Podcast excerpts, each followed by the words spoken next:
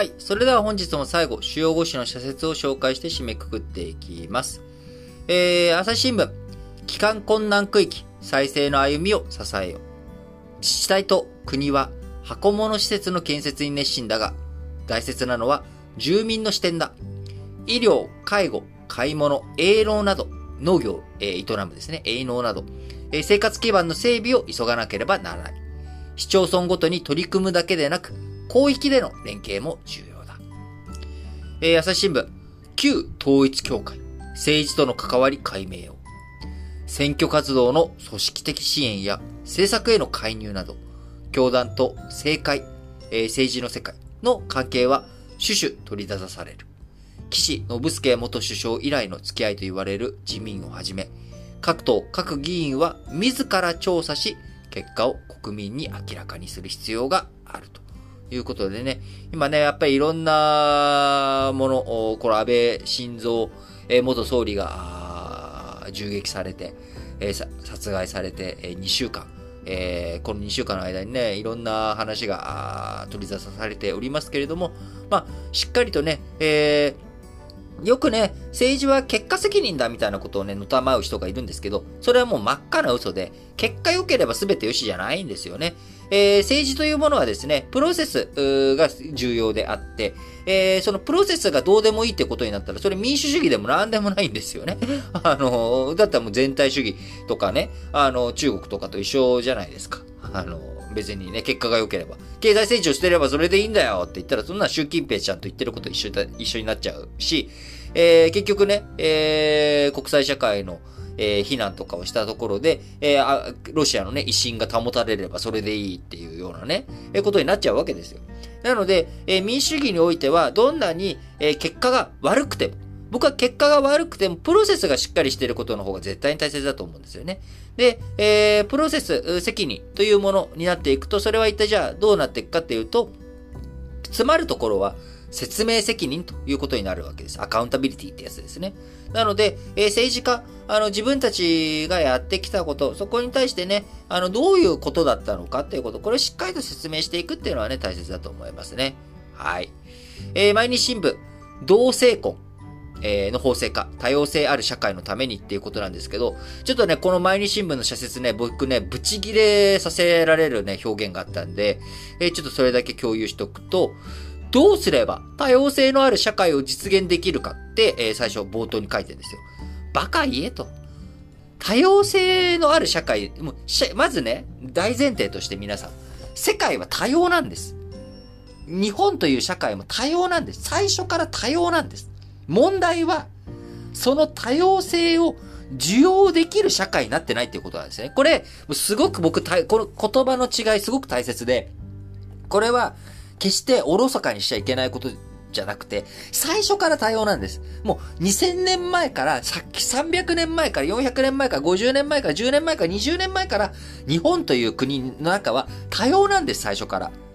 だって皆さんもあの、歴史の教科書とかで小学校の時から最初習うじゃないですか。結構この冒頭の部分なんで皆さん記憶に残ってる方も多いと思うんですけど、縄文時代から、まあ、弥生人がね、あのー、やってきて、縄文人と弥生人がいたってもうすでに多様じゃないですか、その時点で。で、その後、朝鮮半島とか、あ中国からもその後にもね、人がやってきて、渡来人、渡来系の人たちがやってきて、蘇我氏、えー、とかね、渡来系だって、蘇我氏の血が天皇系にも流れているわけですから、最初から日本っていう国、えー、あるいは社会とか地域っていうのは、最初から多様なんです。多様なんです。で、問題は、多様性を受容できてない。その多様性を認め合えていない社会に今なってしまっているんじゃないか。ここの部分をどうにかしようよっていうことなんですよね。最初、だから何が言いたいかっていうと、その、多様な生き方を認めてあげようよじゃ、じゃない、じゃないんですよ。それをどういうふうに我々が受け止めていけるのか、受け入れられるのかっていうところ、そこを超えていかないと、じゃあ同性婚認めてあげましょうじゃないんですよ。あの、最終的にはそうなんですよ。最終的には同性婚を認めようとか、あのー、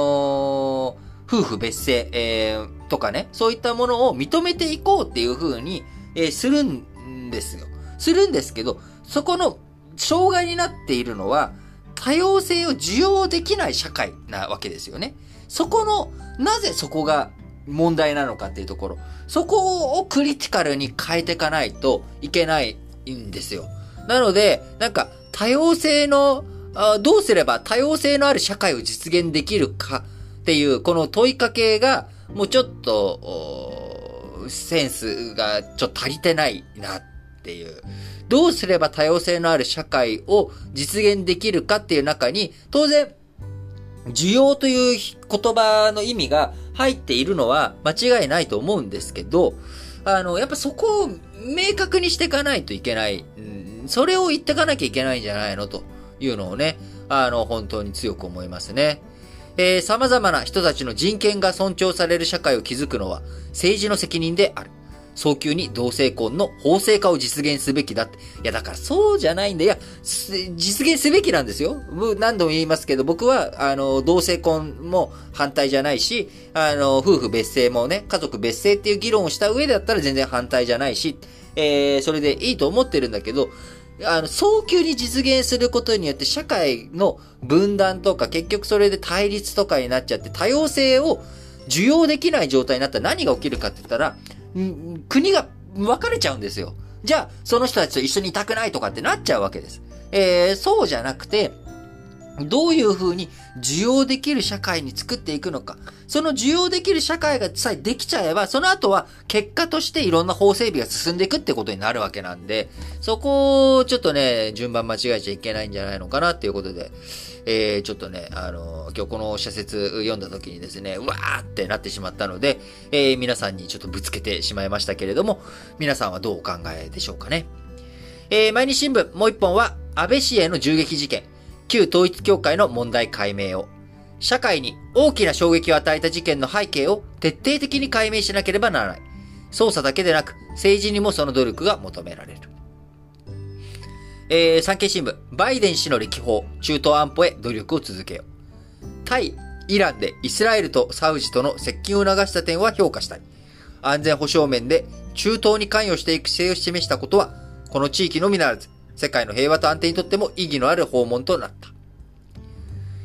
えーと、産経新聞、緊急承認見送り、コロナ薬の確保に万全を。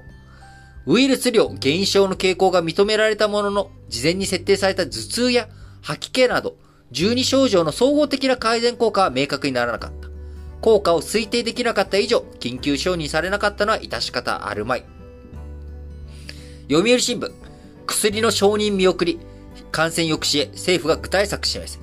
新型コロナウイルス感染症に対し決め手となる治療薬がない中で、国民は感染急拡大をどう乗り切ればいいのか。政府は具体的なメッセージを発信すべきだ。えー、日経新聞も、えー、何のための薬の緊急承認制度なのか。名ばかりの緊急承認制度は製薬会社の開発意欲を削ぐことにもなる。国内初の、えー、コロナ医薬品はまだ登場していない。実現がまた遠のいたということでね、今回の、えー、ゾコーバですかね、塩野義製薬の。えー、こちらの緊急承認が、が承認されなかったということに対して、えー、産経新聞はね、致し方あるまいという論調に対し、えー、日経新聞はね、えー、なんでだっていう、まあね、あのー、論調になっているということで、えー、各紙、論調が違うなということでまとめてご紹介しました。えー、読売新聞もう一本は、政見放送、品位を書く内容が目に余った。公職選挙法は、えー、放送局が政見をそのまま放送しなければならないと定める一方で、候補者などに対し品位を損なう言動をしてはならないと規定しているということで、えー、やっぱこれまでとね、時代が変わってきたなっていうのを本当感じますよね。えー、昔も政見放送の中で、えー、ちゃんちゃらおかしくやっている人たちっていうのは、昔から一定数いました。一定数いたんですけれども、えー、それを結局、えー、見ないと広まりようがなかった。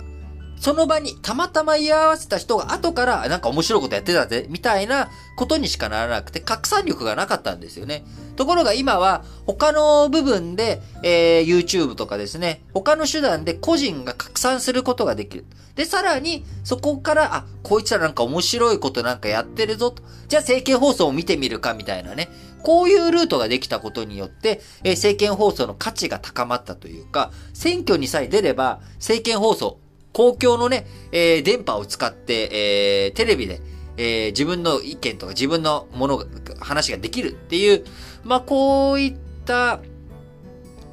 流れが生まれてきてしまっているので、まあ、今までとはやっぱりちょっとその品位を保つためにどうするかっていうところはね、一工夫必要な時代になってきたんだなっていうのは思いますね。はい。えー、最後です。日経新聞。日銀は予断なく物価点検を。賃金の上昇が鈍く、物価上昇を加味した実質賃金の低下が景気の足を引っ張りうると見る。2022年度の実質成長率見通しは4月の2.9%から2.4%に引き下げたということです。はい。ということで、皆さん本日も新聞解説ながら聞きをお聞きいただきありがとうございます。えー、やっぱりね、週4日ですとあっという間に金曜日ということになりますね、平日が。えー、なので、まあ、この後、土日の2日間あで、また月曜日からということでね、えー、1週間が終わり、そしてまた新しい1週間が始まり、えー、そうこうしてるうちにね、7月が終わって8月ということになっていきますけれども、えー、皆さん、今日も元気に頑張ってやっていきましょうそれでは、皆さん、今日も元気に、いってらっしゃい！